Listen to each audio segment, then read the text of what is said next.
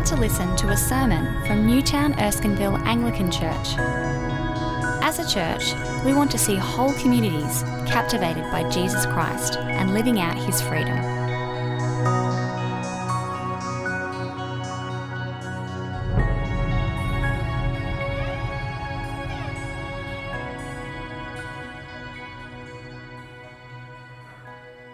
Good evening, all. I'm Rachel. We're going to read John 4, chapter 1 to 26.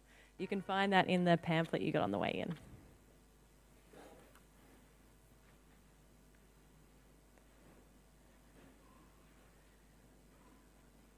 Now, Jesus learned that the Pharisees had heard that he was gaining and baptizing more disciples than John, although in fact it was not Jesus who baptized, but his disciples. So he left Judea and went back once more to Galilee. Now he had to go through Samaria. So he came to a town in Samaria called Sychar, near the plot of ground Jacob had given to his son Joseph.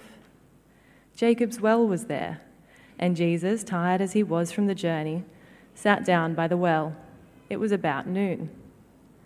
When a Samaritan woman came to draw water, Jesus said to her, Will you give me a drink? His disciples had gone into, the into town to buy food. The Samaritan woman said to him, You are a Jew, and I'm a Samaritan woman. How can you ask me for a drink? For Jews do not associate with the Samaritans. Jesus answered her, If you knew the gift of God and who it is that asks you for a drink, you would have asked him, and he would have given you living water. Sir, the woman said, You have nothing to draw with, and the well is deep. Where can you get this living water? Are you greater than our father Jacob, who gave us the well and drank from it himself, as did also his sons and his livestock? Jesus answered, Everyone who drinks this water will be thirsty again, but whoever drinks the water I give them will never thirst. Indeed, the water I give them will become in them a spring of water welling up to eternal life. The woman said to him, Sir, give me this water so that I won't get thirsty and have to keep coming here to draw water. He told her, Go, call your husband and come back. I have no husband, she replied. Jesus said to her, You are right when you say you have no husband. The fact is, you have had five husbands, and the man you now have is not your husband. What you have just said is quite true. Sir, the woman said, I can see that you are a prophet. Our ancestors worshipped on this mountain, but you Jews claim that the place where we must worship is in Jerusalem. Woman, Jesus replied, Believe me, a time is coming when you will worship the Father, neither on this mountain nor in Jerusalem. You Samaritans worship what you do not know. We worship what we do know, for salvation is from the Jews. Yet a time is coming, and has now come, when the true worshippers will worship the Father in spirit and in truth, for they are the kind of worshippers the Father seeks. God is spirit, and his worshippers must worship in the spirit and in truth. The woman said, I know that Messiah, called Christ, is coming.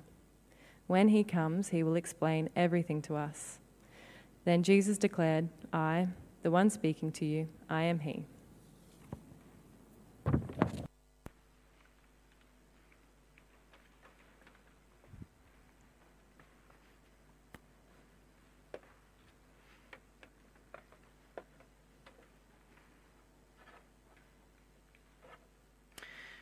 Well, good evening again. That passage uh, that was read, if you didn't notice, is printed in your sheets and there's a sermon outline there. How about I pray again? Lord, um, show us our, our thirst that you might also show us Christ.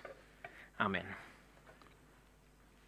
Uh, have you ever been really thirsty? Uh, where you feel dry and your throat is telling you that this is, this is not right, that we need water here. And have you then been able to drink?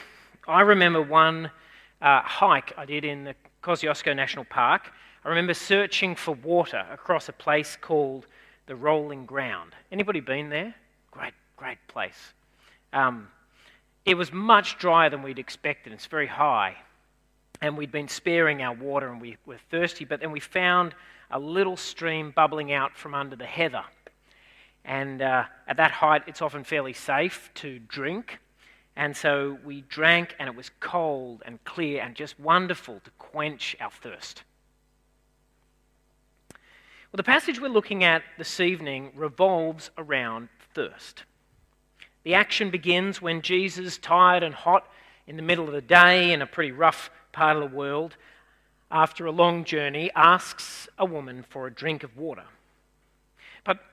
Thirst has deeper meanings in this passage as well. It's an image for other longings and hopes.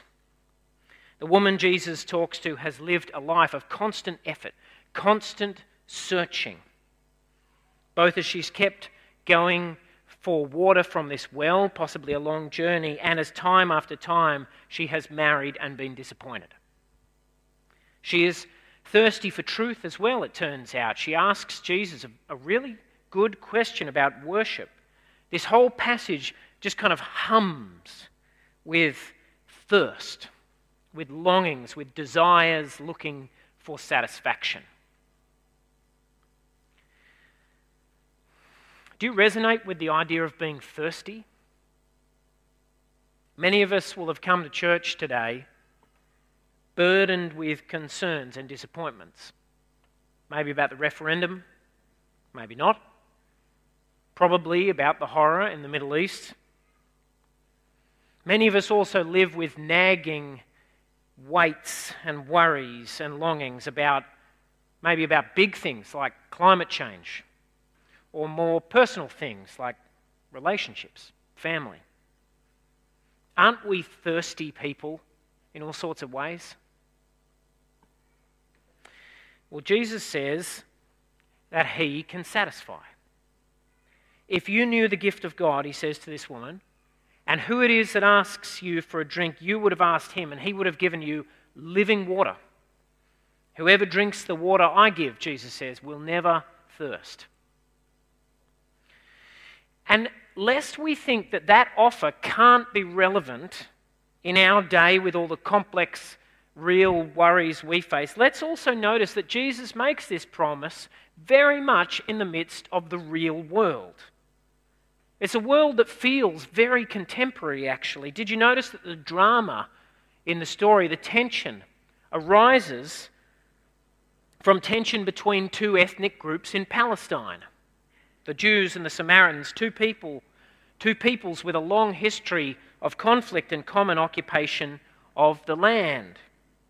This story is set in a geography that is fraught with history in a way that's very familiar. There's also something uncomfortably familiar in the sense of risk that accompanies Jesus being alone with this woman in a remote place. It reminds us of contemporary concerns about misconduct and sexual impropriety. Also, the woman at the center of this story is just a very down to earth person. She asks Jesus about not having digging equipment. She's interested in very practical, real things, and it's because she has lived a tough life and she knows what it is to be disappointed. This is a story about the real world, the world that we know with its thirsts. And Jesus says he has water. So let's try and take this story in. I'm just going to walk us through this story in three stages, pausing uh, at each point to try and draw out a few implications. So let's begin then with the chance encounter between Jesus and this Samaritan woman. It happens because Jesus and his disciples leave Judea, which is the southern territory of the Jews around Jerusalem, and they journey back to Galilee. And to do this, the shortest route took them through Samaria. There's a kind of map Judea in the south, Galilee in the north, had to go through Samaria. Ju- Samaria divided the Jewish territories of Galilee and Judea, rather like the way Gaza and the West Bank are divided by Israel though the role of the Jews is reversed. Now, the people of Samaria were called the Samaritans. Okay, but who were they? Well, it's a long story, but basically, the Samaritans were the people who had occupied the northern part of Israel after it was resettled in the 8th and 7th centuries BC. I mean, just Wikipedia it if you're interested, you know. But they were the descendants of Jews and foreign settlers and had developed their own religion based on the first five books of the Hebrew Bible, but no more. Um, as we will see is important later in the story, their worship was focused on a, a place called Mount Gerizim. You probably can't read it, but it's there. That triangle is Mount, where Mount Gerizim is, rather than the Jerusalem temple. But most importantly, there was a long history of conflict and bad blood between the Samaritans and the Jews. Well, Jesus' journey takes him through Samaria to uh, a place that might be there called Sychar. Um, they think it's there because archaeologists think they know where this well is that's mentioned. Jacob's well that the patriarch Jacob had dug and given to Joseph, that's mentioned in Genesis 48. It's probably there. You can Google that as well if you want. John tells us in verse 6 that Jesus was tired from the journey, it's a long journey, and he sat down by the well about noon. He's hot and tired and thirsty. Now, do notice, by the way, that Jesus had these ordinary human experiences. The Gospels don't ever pretend that Jesus is kind of a superman who's untouched by normal human stuff. Actually, John, just in passing here, re- records that Jesus is basically a bit grumpy from the journey. You know, it's very normal stuff. And, and that's because Christians have always believed that Jesus is fully and truly and really human. He lives a life that's really our life. Uh, just in case you were kind of tempted to think of him as a kind of Superman. But anyway, Jesus is sitting there, he's hot, he's tired, and a Samaritan woman comes to draw water. Now, Jesus is alone because the disciples have gone to get food. I get the sense that sometimes Jesus liked to be left alone. Uh, but maybe that's just the introvert in me projecting. But I do think, you know, he seems to kind of end up on his own anyway. He's on his own. This, this woman comes along. Now, I imagine this woman expected Jesus to politely ignore her, but instead he asks her for a drink. And she's really shocked. Uh, and her response shows it. Verse 9, it's there in your outlines. She says, You're a Jew, and I'm a Samaritan woman. How can you ask me for a drink? And in case we don't get it, John makes it clear Jews do not associate with Samaritans. Now, the fact that this woman draws attention to this, um, that she brings the surprise of this request out into the open, it makes it much more awkward. If she'd just given him a drink and said nothing, nobody would have noticed, but she's drawn attention to it, and so now, now it's a thing. Now, I reckon at this point, Jesus could easily have pulled back.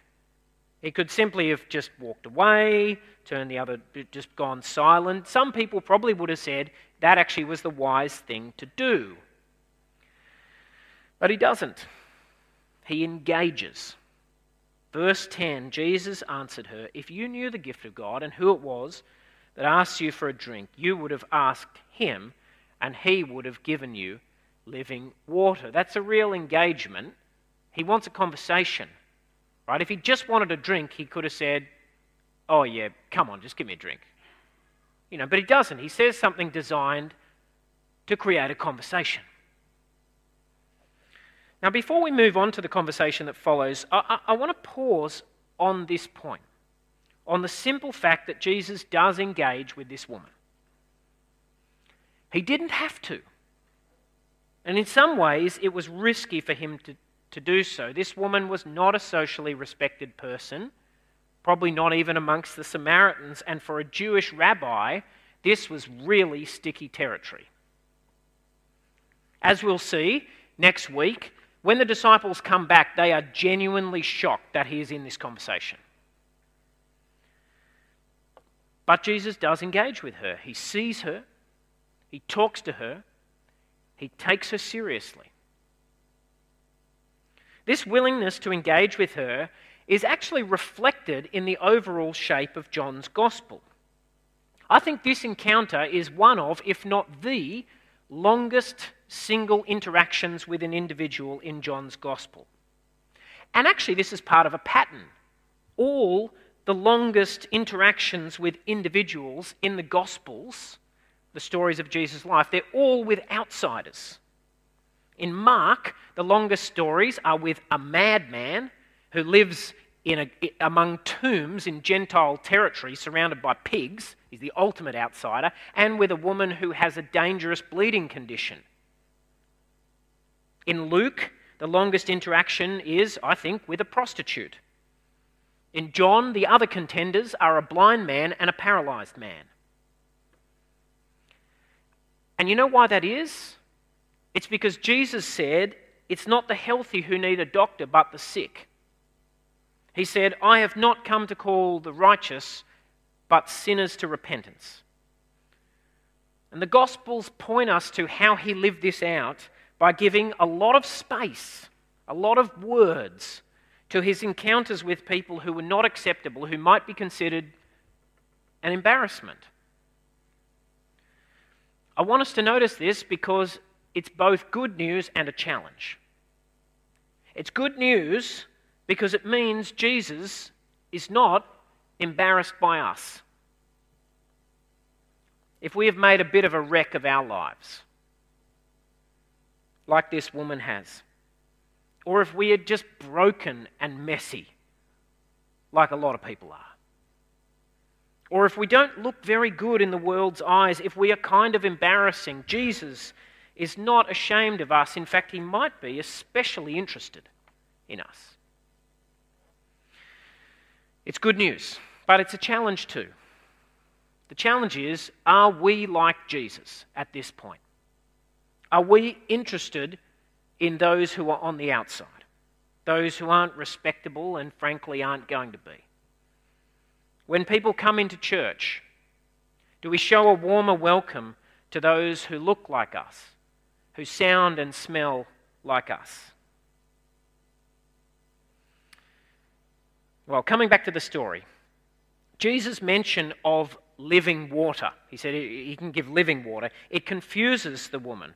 Sir, she says in verse 11, you have nothing to draw with, and the well is deep. Where can you get this living water? Are you greater than our father Jacob, who gave us the well and drank from it himself, as did also his sons and his livestock? Now, that, this question of, of the woman, it, it makes more sense when we realize that the phrase living water probably could have been taken just like our phrase fresh water or running water. The woman may have thought Jesus was offering fresh water, better water, and so she's, frank, she's frankly skeptical. Are you going to do better than Jacob and all the generations that have searched for water here after him? You're going to do better? You don't even have a shovel, you know, or a bucket. What are you going to do here? She's very practical, this person. But Jesus is beginning to offer her something more. Verse 13 Jesus answered, Everyone who drinks this water will be thirsty again, but whoever drinks the water I give them will never thirst. Indeed, the water I give them will become in them a spring of water, welling up to eternal life. Jesus says he can give water that will quench thirst forever because it, it will somehow become generative of life. It will become like a spring inside a person giving life forever. This is a, a profound image to a close reader of the Old Testament, it conjures up all sorts of echoes of Israel's prophets, but it's also just a beautiful image in itself. Which is good because this woman probably wouldn't have known any of the prophets. Won't you feel the beauty of this image of a water that comes into you, into your heart, and refreshes itself and fills you up with eternal life? Wouldn't you love to be like the heart of your being, to have a spring of life giving water? What a wonderful, what a wonderful thought. At this point, the woman doesn't quite understand, but she also doesn't dismiss it. Verse 15 The woman said to him, Sir, give me this water so that I won't get thirsty and have to keep coming here to draw water. I think this response is so interesting.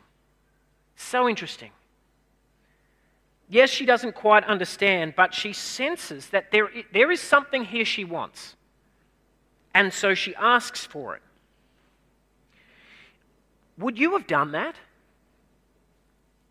Would I, I wonder?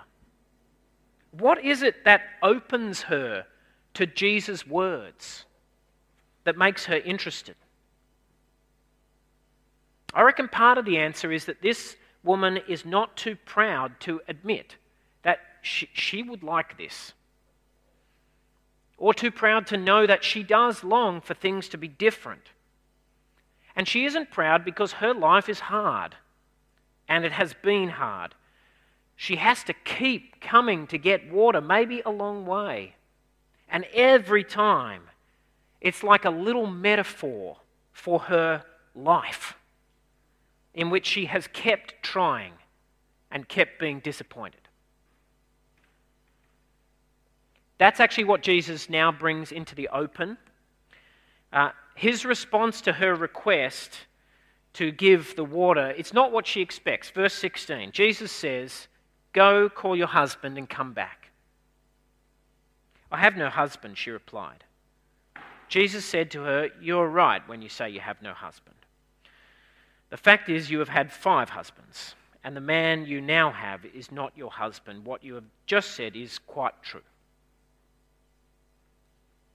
When the woman says, I have no husband, it's possible that she was trying to evade Jesus' request, trying to avoid being open about the reality of her situation. And frankly, who could blame her? But it also is a true statement, and and so can be taken as a kind of confession, a sad confession.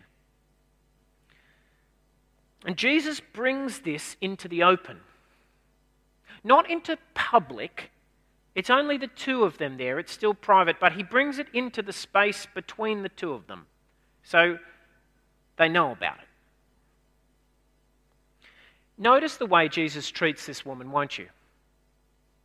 It's a mix of gentleness and truthfulness.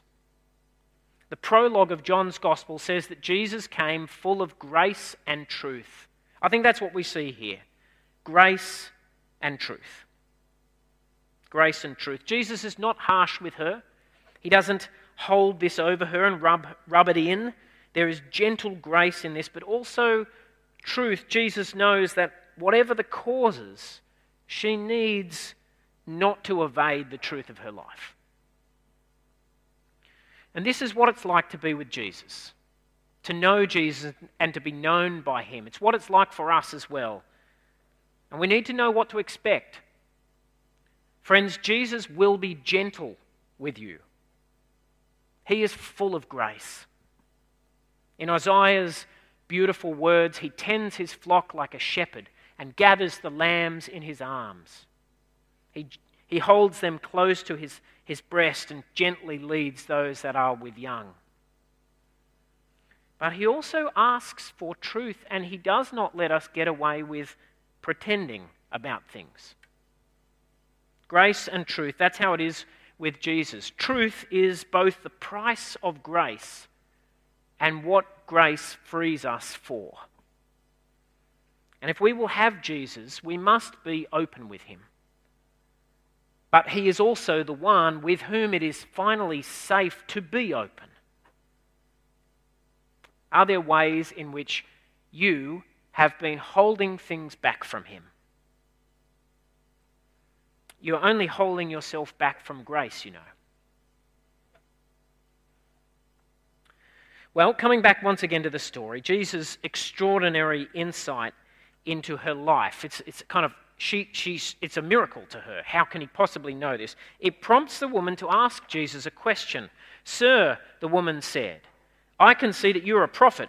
Our ancestors worshipped on this mountain, but you Jews claim that the place where we must worship is in Jerusalem. Now, I reckon this is a genuine question coming from a genuine desire to know the truth. This woman is not a, a, a deeply kind of certain, she's not deeply certain of her religious convictions and knows that her way is right and the way of the Jews is wrong. No, she's uncertain. She wants to know. Now, Jesus' answer to her is fascinating. He tells her that there is a difference. There is a difference between the Jews and the Samaritans, but also that something is happening that means this difference doesn't matter as much anymore. Verse 21 Woman, Jesus replied, Believe me, a time is coming when you will worship the Father neither on this mountain nor in Jerusalem. You Samaritans worship what you do not know, we worship what we do know, for salvation is from the Jews. Yet a time is coming and has now come when the true worshippers will worship the Father in the Spirit and in truth, for they are the kind of worshippers the Father seeks. God is Spirit, and his worshippers must worship in the Spirit and in truth. There's no pretending all faiths are equal, says Jesus. The Jews have the knowledge of God in a way that the Samaritans don't. But a time is coming, says Jesus.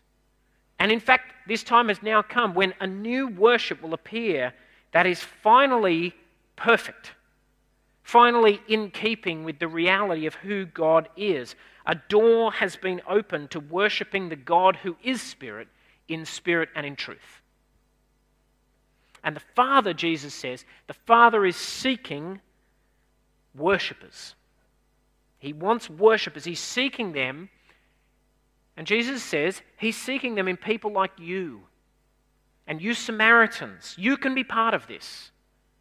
There is an invitation before you, Jesus is saying, to be one of the true worshippers to the fulfillment of worship. Now, that's a profound thing to dwell on. Um, but before we do, I do just want to highlight something. Did you notice that the way Jesus explains here, explains things here, emphasizes the dignity of the Jewish people? Salvation is from the Jews. That is a sentence never to be forgotten. It was edited out by the Nazis as it has been by anti Semites in all ages. Christians have played a terrible part in this history at times, and that should never have been. Because those of us whose faith is in Jesus will never not be followers of a Jew, a Jewish Messiah.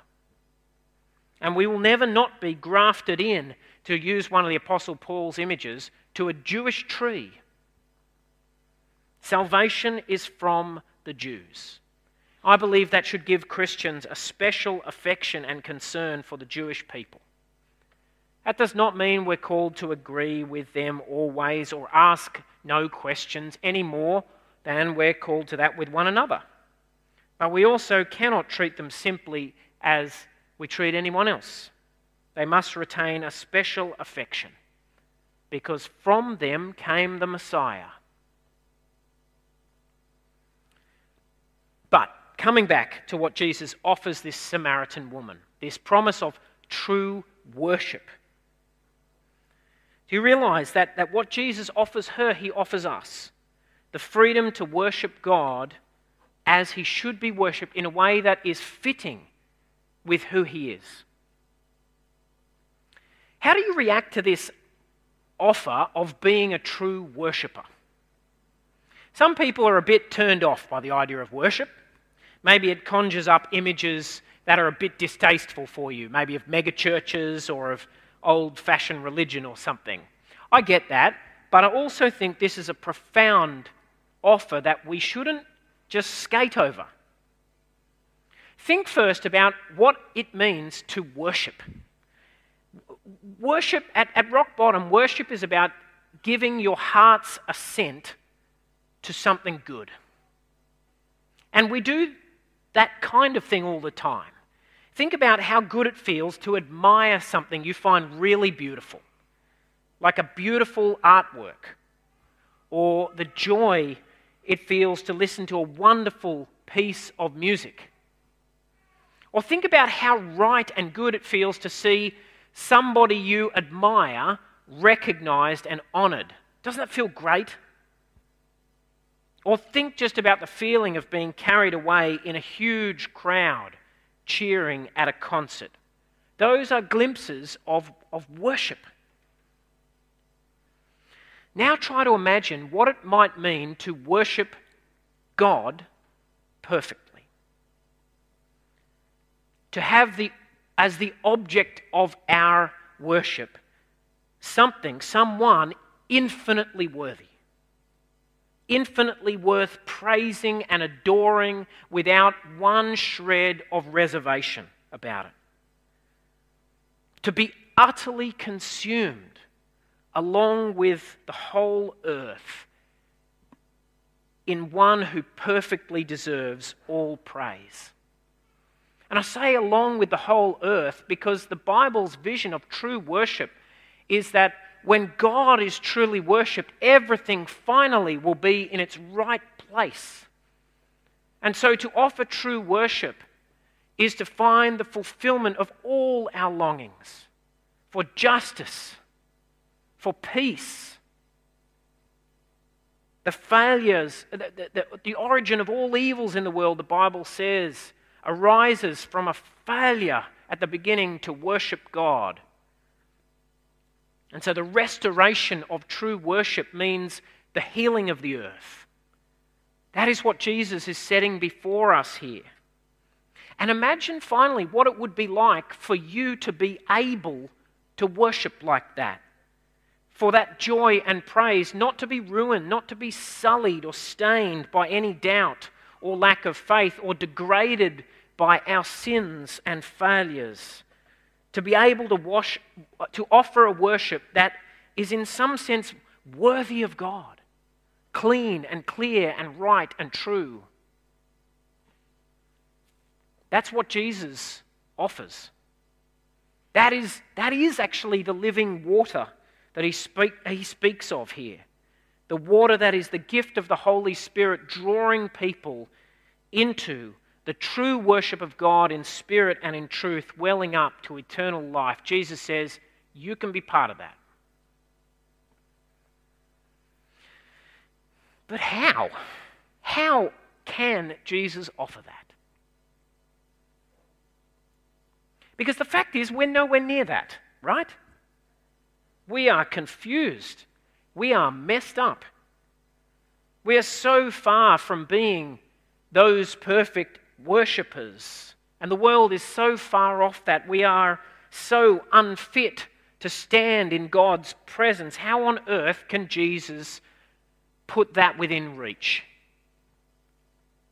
I reckon that is kind of what is in this woman's mind at the end of our passage. Look in your outlines if you want how she responds to what Jesus says. Jesus makes this big speech, and she says in verse 25, I know that Messiah is coming. When he comes, he will explain everything to us. I think this is a kind of shrug of the shoulders. Well, maybe, she says. That's a great speech. But I can't see how any of that can have anything to do with me. I can't see how that's possible. When the Messiah comes, maybe he'll sort it all out.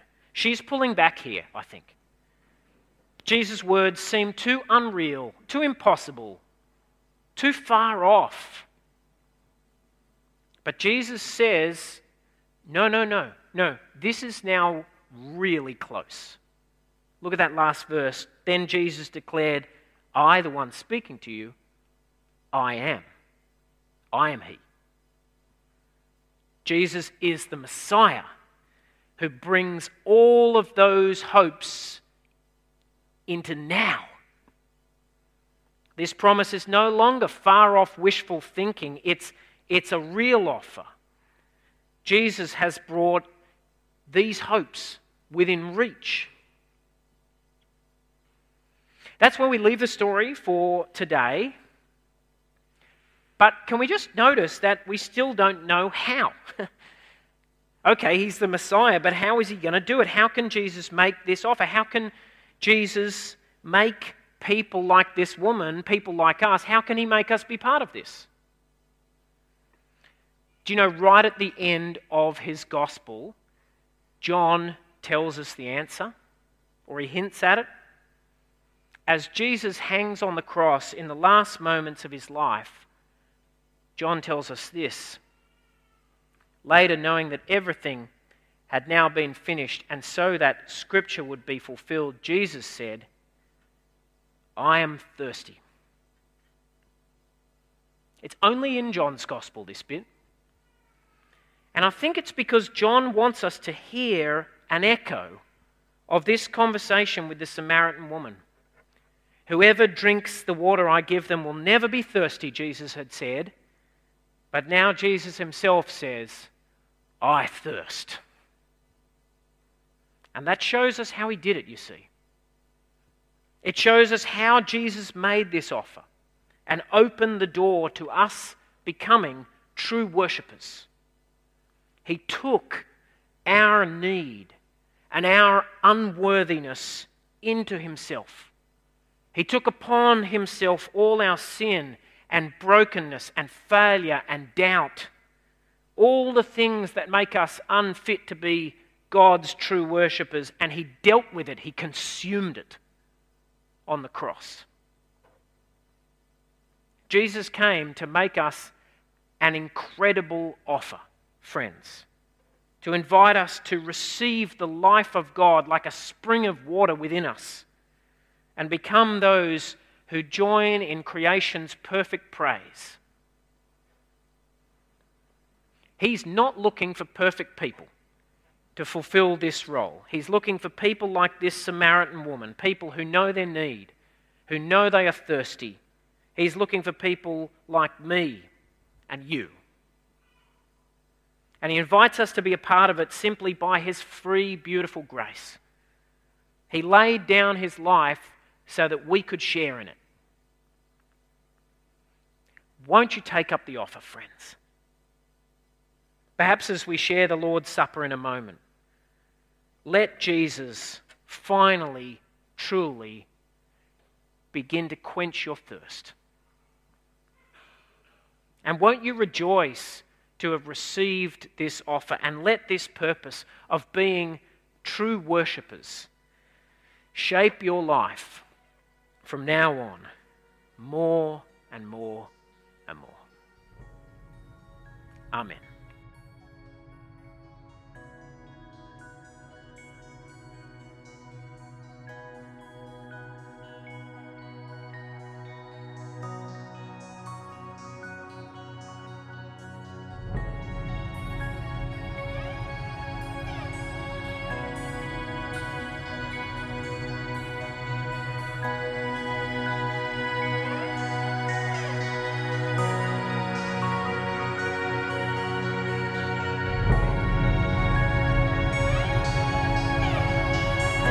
For listening to the Newtown Erskineville Anglican Church podcast.